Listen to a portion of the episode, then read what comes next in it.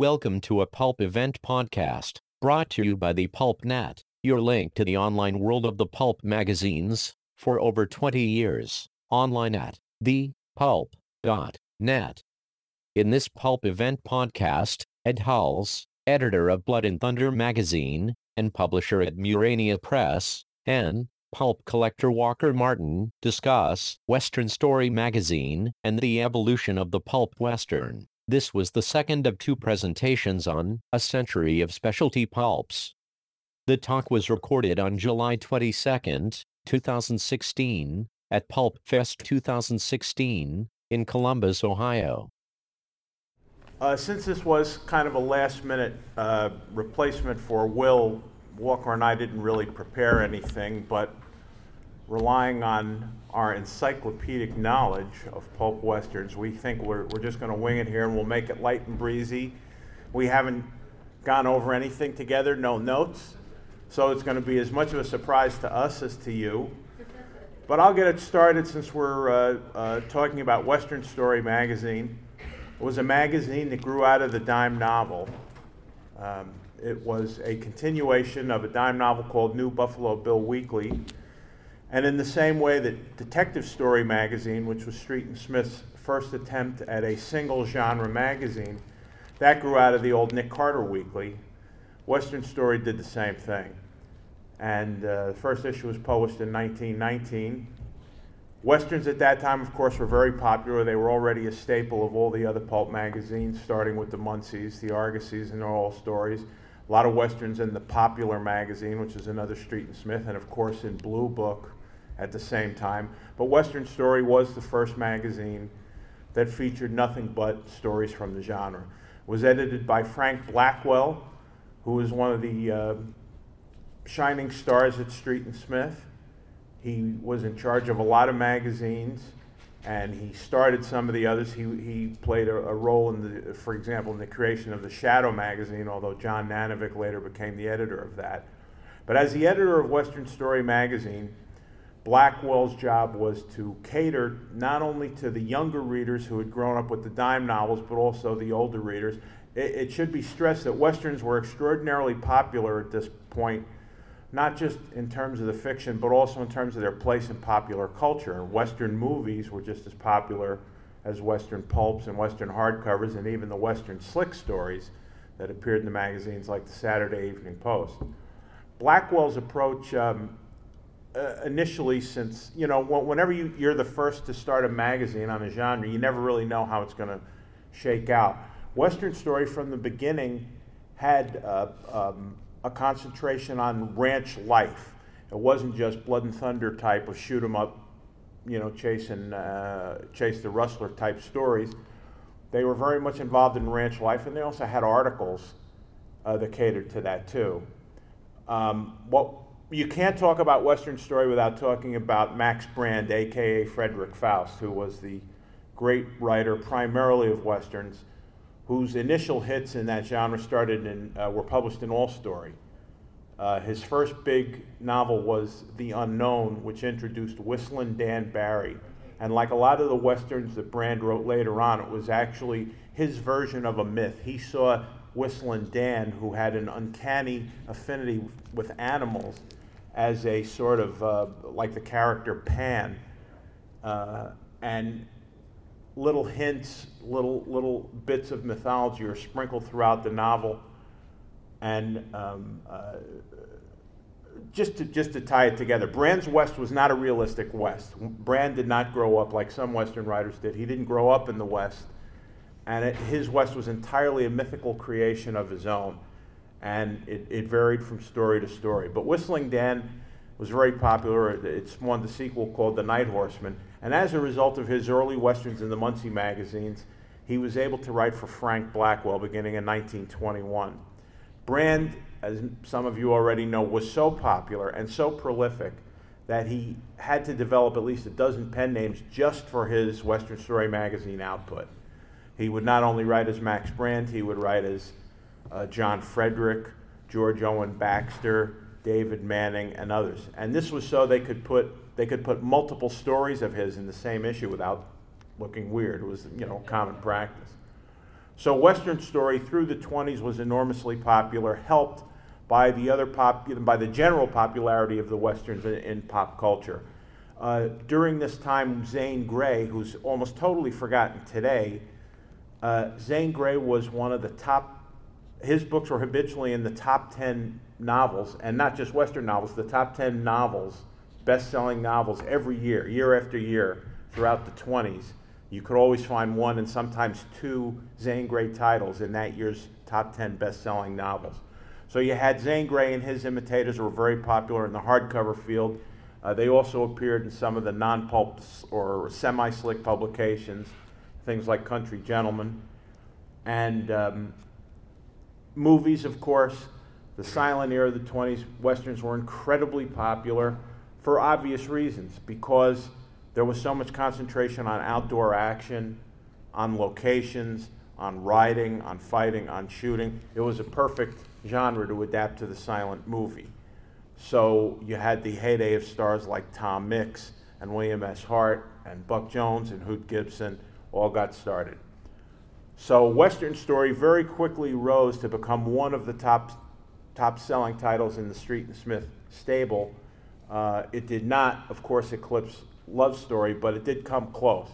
The figures are, are that get thrown around are not very precise. Uh, you can find that Western Story magazine, which like Love Story was a weekly, some I, have read figures that they sold 300,000 a week. I've also heard that at one point, for a brief time, the circulation approached half a million. I personally think that's that's an inflated number, and I think that may represent what they call the pass along figure, which is the number of people who read a magazine after the initial buyer is through with it. I think that has part, part of it, uh, part to do with it.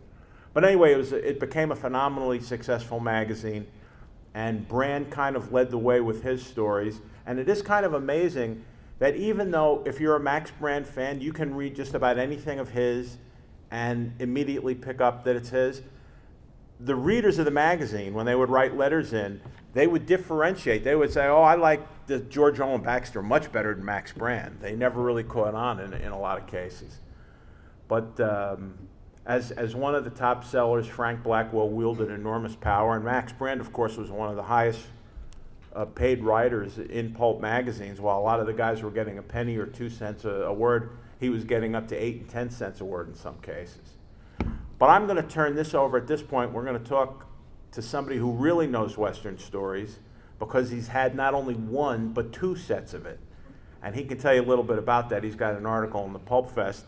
But Walker, as a reader and a collector of Western story, uh, give us some of your insights as to what makes it a great magazine. Sure. Uh, in the Pulpster, I've, I, I have this uh, article in there where I talk about my adventures collecting the magazine. And I, as Ed said, I've, I've done it not, not only once, I've done it twice. And I have a major announcement to make. In the article, I mentioned that I still need 11 issues. Well, I actually picked up an issue I need, so now I only need 10 issues. That's out of 13, almost 1,300 issues. I'm down to 10. So maybe I'll even hit single digits one of these days.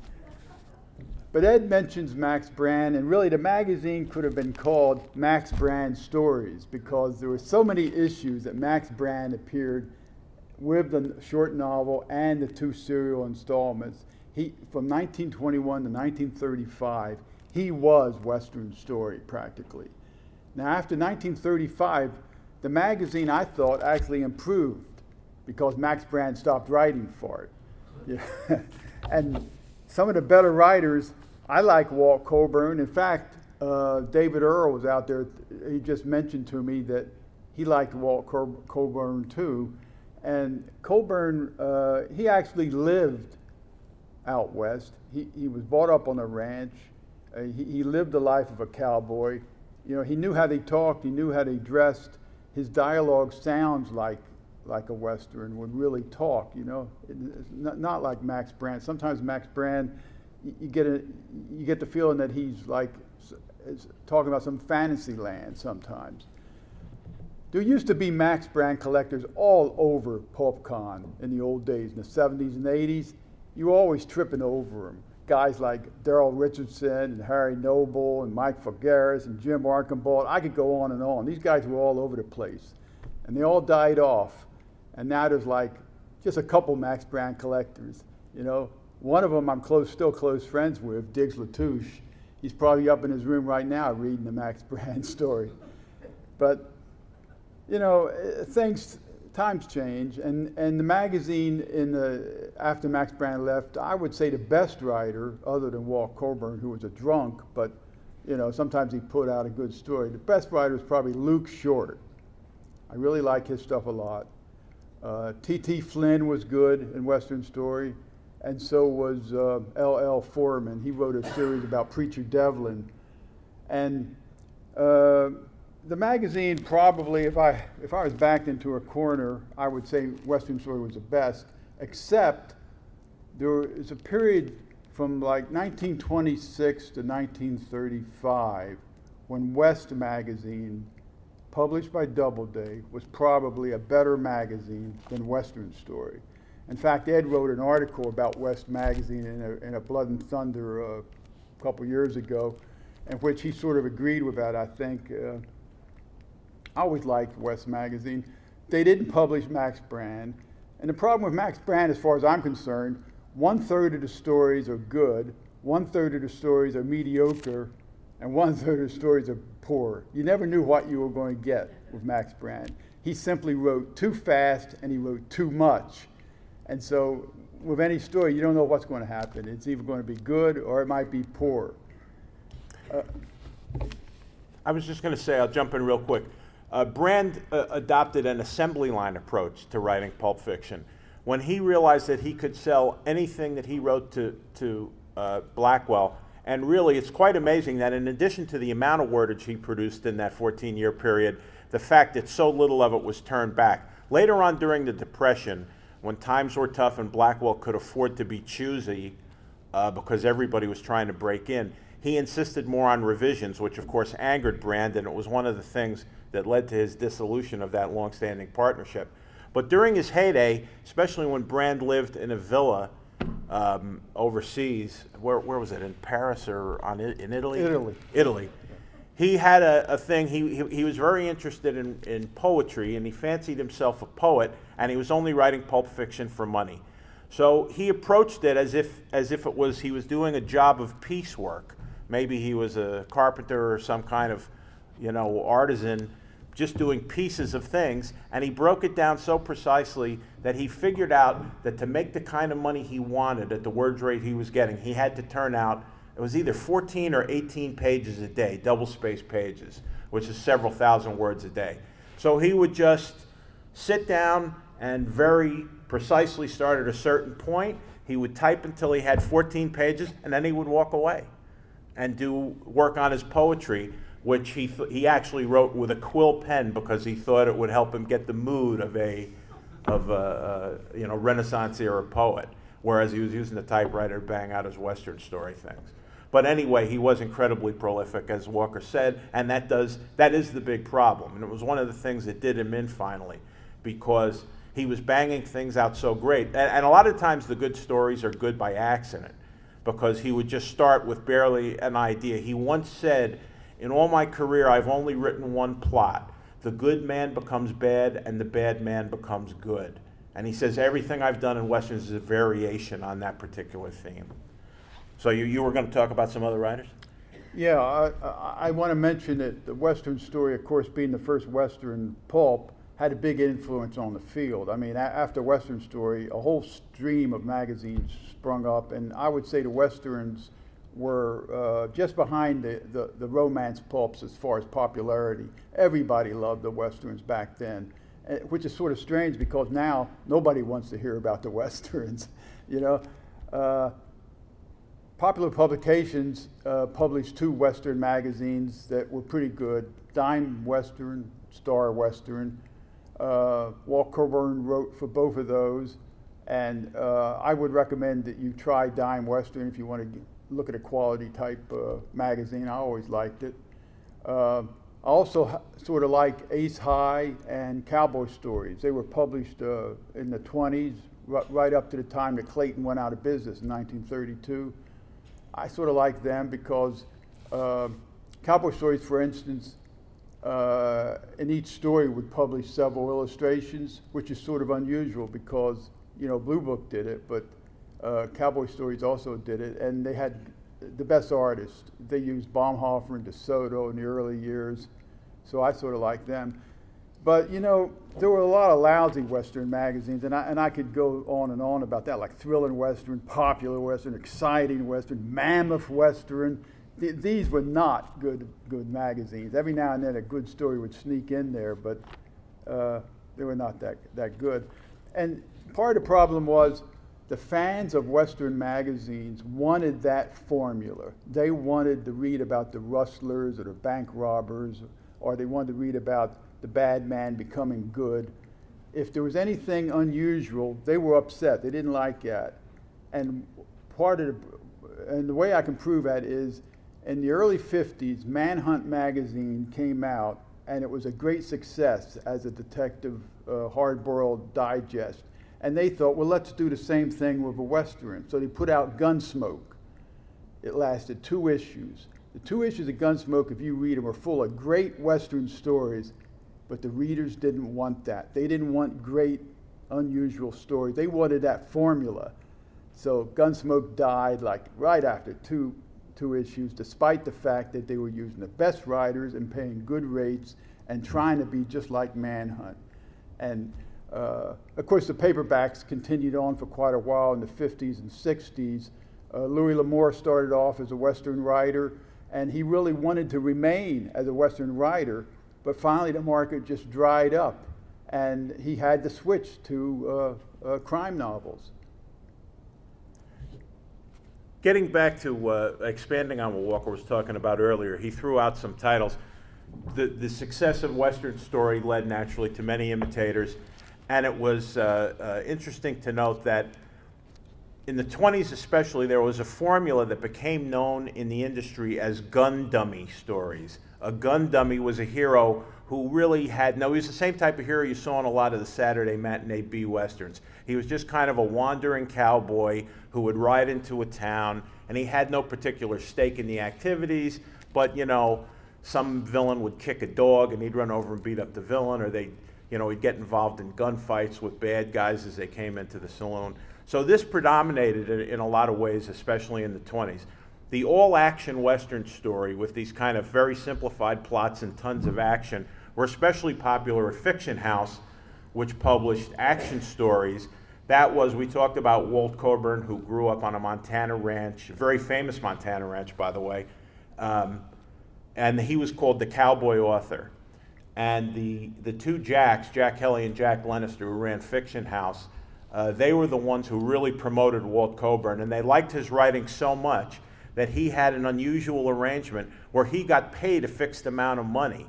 And his deal was that he would always have the lead novelette and action stories, and he would get paid. I think the price was $750 a month for, for his writings. And if he wrote more words, they would automatically pay him a, a bonus based on the extra wordage.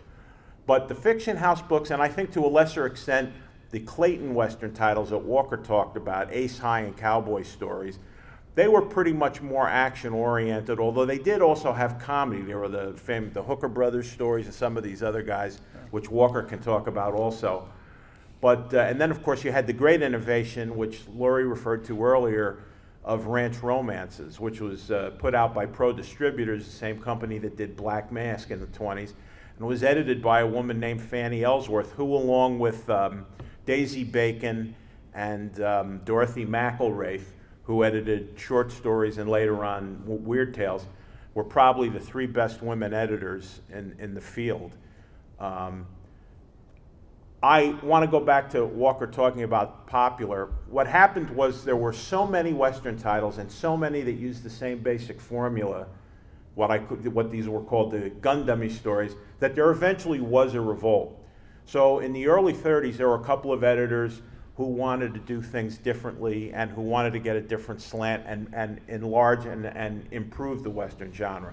One of them was Carson Mowry at Dell, who published all Western. He tried to improve the quality of his stories in the early 30s. And the other, of course, Walker already mentioned, Popular Publications, with Dime Western and Star Western, which at first were edited by Rogers Terrill, who was later the editorial director of the company. His particular innova- uh, innovation was he wanted to make a complete break with the gun dummy stories. He never totally did it, but his idea was to invest the stories with what he called emotional urgency, which meant that every Western protagonist, rather than being some wandering Galahad of the range, was somebody who had a stake in the action of the story. In other words, you, he, he uh, Terrill liked, was very fond of kind of the Romeo and Juliet approach. There would be opposing ranchers that were pitted against each other. The daughter of one would be in love with the son of another. Therefore, the son would get into a fight. Maybe he'd kill the girl's brother accidentally, or maybe he'd be accused of murder. But he always had a personal stake in the outcome of the story. And this was a very successful formula that distinguished Dime Western and later Star Western, and to a lesser extent, some of the, some of the others that Popular published during the 30s. They did eventually shift away from that, and they tried various things throughout the, the Western pulp era to distinguish their magazines. For example, at one point they said, We don't want cowboy heroes anymore. Make your hero a blacksmith, make him a. They even had uh, one series uh, where, where the hero was a. Um, uh, he ran a, you know, he was a medicine show guy. There was another series written by Harry Olmsted for Dime Western in the early 40s, which was kind of, uh, uh, the, the character was called Friar Robusto. He was a wandering preacher, so you thought. He was also known as a crook called the Phantom Highwayman. And those stories were pretty popular. And popular, I think the popular Western titles are, are, um, are really good, they're really interesting. Like anything else, and especially with Westerns, 90%, it's Sturgeon's Law, 90% of everything is crap. But the 10% is really good. And you, you also find that even after Terrill left, when he went when the uh, Popular bought the Munsey publications, and Terrill relinquished his post to go to Argosy, and he helped transition Argosy into a men's magazine. Mike Tilden, who was his one of his assistants, took over the Western pulps, and he worked to develop some some top talents of the later 40s and early 50s. One of whom was Elmore Leonard. Uh, I'm sure many of you have seen the great Elmore Leonard cowboy movies, uh, 310 to Yuma and The Tall T with Randolph Scott. Well, those were stories that were originally published in Dime Western. And um, one of the books, I think it was John Dinan's book, The Pulp Western, reprinted a long Western, by, uh, a long Western, a long letter from Mike Terrell to Elmore Leonard in which he's rejecting one of Dutch's stories. But unlike a lot of Westerns who just sent out brief rejection slips or one page letters, he, he wrote like a five page letter and it's really interesting that in this in, in, the 50s, when the pulps were really dying off, that an editor thought of as much of the talent of some of his writers that he would take time to painstakingly list point after point what the guy could do to improve the story. So uh, we're wandering around again, but uh, the, the point is there was a lot of variation, and even though there was a lot of crap, you know, there's a lot of westerns that I hate. Any of you who've read my Blood and Thunder Guide to Collecting Pulps know that I have no use for the blue ribbon slash double action slash Columbia Publications line of pulps. I think they're absolute crap. They proved it by paying some of the lowest rates in the industry for original works, as low as a quarter of a cent. They uh, often got stories from guys like Ed Earl Repp. This is, again, the kind of thing that happened in Westerns that I don't think ever happened in other genres where this guy actually set himself up as a factory. He could always sell a story based on his name because he'd done a lot of good stuff. Well, later on in his career, in the 40s, he would get aspiring writers to give him stories, which he would then give a quick polish and sell. And then maybe he'd get, you know, two cents a word, but he'd give the guy a quarter cent a word. And in this way, there were a lot of guys who, of course, were glad to have the opportunity because they, they, they were nobodies. They couldn't break into the Western pulps themselves. But those kinds of abuses were even more prevalent in the Western pulps than they were in, in other genres. I'm trying to cram a lot into a short period of time here, so forgive me if I'm bouncing around. Walker, you can pick it up. Yeah.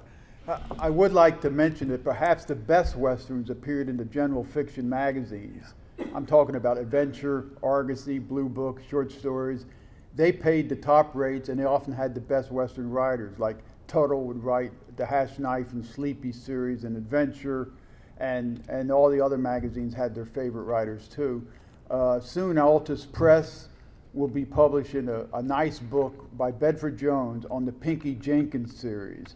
This is a series that appeared in Ace High magazine in the 20s, and I discovered it, oh, I don't know, decades ago. And every time I talk to somebody about it, they'd fall asleep, you know. But, but finally, this, this series is going to be published in a, in a reprint book. And it's a, a Pinky was a, a drunken sheriff who was always getting into trouble. And I think it's Bedford Jones's best work, really. Uh, there's a lot of humor involved in it, some wit, and it's completely different from the usual Bedford Jones story. Uh, I would like to mention one other thing about Western art. The Western magazines really use some of the best artists. Like, for instance, Nick Eggenhofer is one of the few pulp artists to actually make the jump from pulp eh, right into fine art. If you try to collect a, a Nick Eggenhofer color painting, you know, people are going to be asking thirty, forty thousand dollars. Uh, but as far as the other Western artists are concerned, you can usually get today, even today, a Western painting fairly reason for fairly reasonable prices. For instance, at Bordentown, I paid uh, $1,200 for a Western Joy painting from 1935. That's cheap, you know. I mean, for a paint for a painting, original art, a, a unique piece of work, it, it's not expensive at all. Especially when you consider that if, if you try to buy a, a shadow painting, they start talking $50,000 or something, you know. So Western art can still be bought and it's fairly uh, inexpensive. But there's a lot of prejudice against the Westerns today. I mean, I've had people come into my house, look at my paintings, and say, You have too much, too many Westerns, you have too much Western art. Well, I disagree. I think the Westerns are colorful, they're full of action, they're, they're, they're, they're not expensive. And I can see some people are starting to agree with me because Matt Moring agrees with me. He's starting to pick up a lot of art, and he loves the Western art too. So if you want to try to get some original art to go with your collections, keep an eye on the Western theme because at, you can pick this stuff up and it won't cost you an arm and a leg. You know, I want to I want to go back again since we're just bouncing around here. It, I would be remiss if I didn't mention another favorite, and certainly a favorite of the collectors at Pulp Fest. Maybe not so much today, but certainly in the older period. And that is a companion magazine to Street and Smith's Western Story, which was Wild West Weekly. This was uh, another dime novel title. It was part of the Frank Tousey string of publications. They were purchased by Street and Smith in 1927 or 28. So uh, uh, Street and Smith revived Wild West Weekly, which had been, you know, like a 30, 16, 32 page pamphlet type dime novel. They turned it into a pulp magazine. And uh, being a weekly, it ran a lot of stories and it was extremely popular. And I'm not really sure why. Maybe Walker can add when I finish this why why so many collectors in the early years of PulpCon gravitated to Wild West Weekly. It was a different kind of magazine. It was not really adult in scope. It was it really played to the sensibilities of the the 10 and 12 year old kid. Laura, you want to comment? I know why it was popular when it was out, I think it was because there were a lot of hero series in them. Right. But they were all complete stories. Right. Right. I was, I was just going to get into that. That they, they were very simple, again, very strict formula stories. Ronald Oliphant, who was the editor of the magazine, was an extremely good editor in terms of knowing what his customers desired. He knew exactly who his reader was, and he played to that. And he developed a stable of writers who, uh, who catered to that market exclusively and really knew, knew how to do it. The amazing thing to me about Wild West Weekly, it was a weekly, okay, so you've got 52 issues a year. Generally, the way it was made up, there were usually three novelettes. One might have been a little longer than the others, but there were three short novelettes and usually three to four short stories per issue. So you're talking about seven stories per issue. That's 350 stories per year. The magazine started as a pulp in 1928 and finished in 1943. So if you do the math, you can find out that the, you're talking about thousands of stories. And yet, the amazing thing is that the vast majority of these stories were turned out by about eight to ten people, writing under various pseudonyms. Laurie's grandfather, Paul S. Powers, uh, uh, had some of the most popular series. There was Sonny Tabor, who was an outlaw, kind of a Billy the Kid type, who reformed it to a certain point. And while he was on the dodge from the law, he would stop to help people in trouble. Another character called Kid Wolf, who spoke in an exaggerated southern dialect and uh, who called himself a soldier of misfortune. And another character called Johnny 45, who was a quick shot artist who used to keep his fingers nimble by rolling cigarettes with one hand that he never smoked. He would roll them and throw them away just for the practice. Uh, so Powers wrote a huge amount uh, uh of fiction there, and for a really fascinating look at, uh, at, at, the relationship between a, a, Western writer and an editor, I'd ask, I'd ask you to go to an, uh, an issue of Blood and Thunder, our all Western issue, the, the number of which I forget. But Laurie very graciously loaned me copies of uh, the letters over a 15 year period that Ron Oliphant wrote to her grandfather. And a lot of them are very perfunctory. It's like, you know, I'm waiting for this story that you promised me on the 28th, and I really need it for the issue of such and such. But he also goes into things, you know, you can improve the story by doing this, you can improve the story by doing that. And it shows again how, how tightly these editors focused. They really laser like on their audiences and on the formula. And deviations from the formula, as Walker said, were not always. Uh, it, they wanted you to change things up because they didn't want the reader to get the idea he was reading the same story every week, which of course was kind of unavoidable with that formula. But, but the point was, it's got to be the same but different. But it can't be too different because if it's too different, we risk losing the audience. So again, besides besides Laurie's grandfather, Paul Powers, uh, J. Allan Dunn, who's a terrific pulp writer, responsible for a lot of our classics, including Barehanded Castaways. He did a lot of South Sea stories. He did a ton of westerns, hundreds of westerns for West Weekly under a variety of names. Uh, there was another guy, Walker Tompkins. Was was Tompkins uh, Tommy Tompkins a PulpCon guest in years gone by? No, no, I don't. He remember. wasn't. I thought he was. Oh, that's Ryerson Johnson. I'm thinking of. Right. But Walker Thompson was another guy who wrote numerous series for Wild West Weekly, and as Laurie pointed out, they were always shorter stories, and they didn't run serials. That policy changed towards the end of the magazine when they got a new editor but it was very much a keeping. A lot of the Depression era readers, they didn't want serials because they couldn't afford to buy all the magazines and they didn't want to risk missing installments of a story. But like I say, there were a lot of guys in the early years of PulpCon. Lester Belker was one of them. Walker, you know some of the others. Yeah, Le- Lester uh, loved Wild West Weekly, and uh, uh, he was a guy who was like he, he never grew up. He was still reading the magazine as an adult in his 60s, and uh, the problem with Wild West Weekly, uh, I tried collecting it many years ago in the 1980s. I, I, was driving out to PulpCon with my friend Harry Noble, and he and we started talking about the old pulps. And Harry said the first pulp he ever bought was Wild West Weekly, and he loved it. And and so when I got back, I bought Harry's set of Wild West Weekly. You know, it's a couple hundred issues, and uh, I tried reading them, and I couldn't couldn't read them.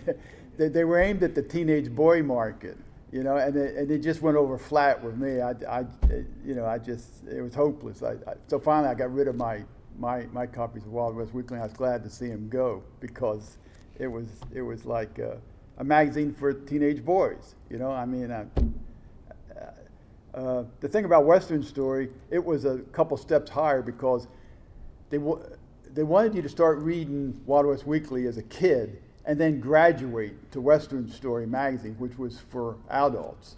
So, uh, Wild West Weekly is an interesting magazine. They had great covers, and like Laurie said, they had some nice, serious characters. Uh, but uh, I, I, can't see an adult really being interested in Wild West Weekly because it was for kids. Well, you really have to, uh, you know, invoke your suspension of, of disbelief but it, it, was a very popular magazine, and, and we had a friend in New York who was crazy about him, uh, named Paul Beckton. And some of you may remember him. He used to come to PulpCons years ago. My father used to tell a great story about his introduction to Wild West Weekly. Uh, he was a kid growing up in the Depression in farm country in the Catskills, and none of the kids had much money, and none of them they were all he, he ran with a crowd that were voracious readers but none of them could afford to buy all the magazines they wanted to read so each one would buy a certain magazine when it came out, and then they would all swap them. Well, the, the way it went, the first guy who got it got a Mint magazine off the newsstands. Then it would go to six or seven guys.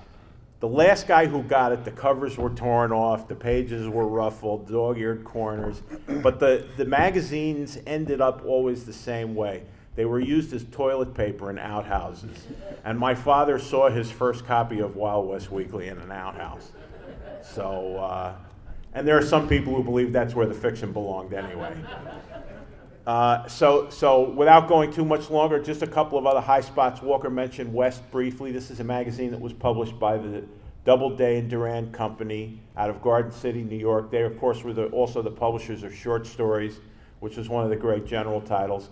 West was, like short stories, edited in the early days by Harry Maule, who was kind of a jack of all trades for Doubleday.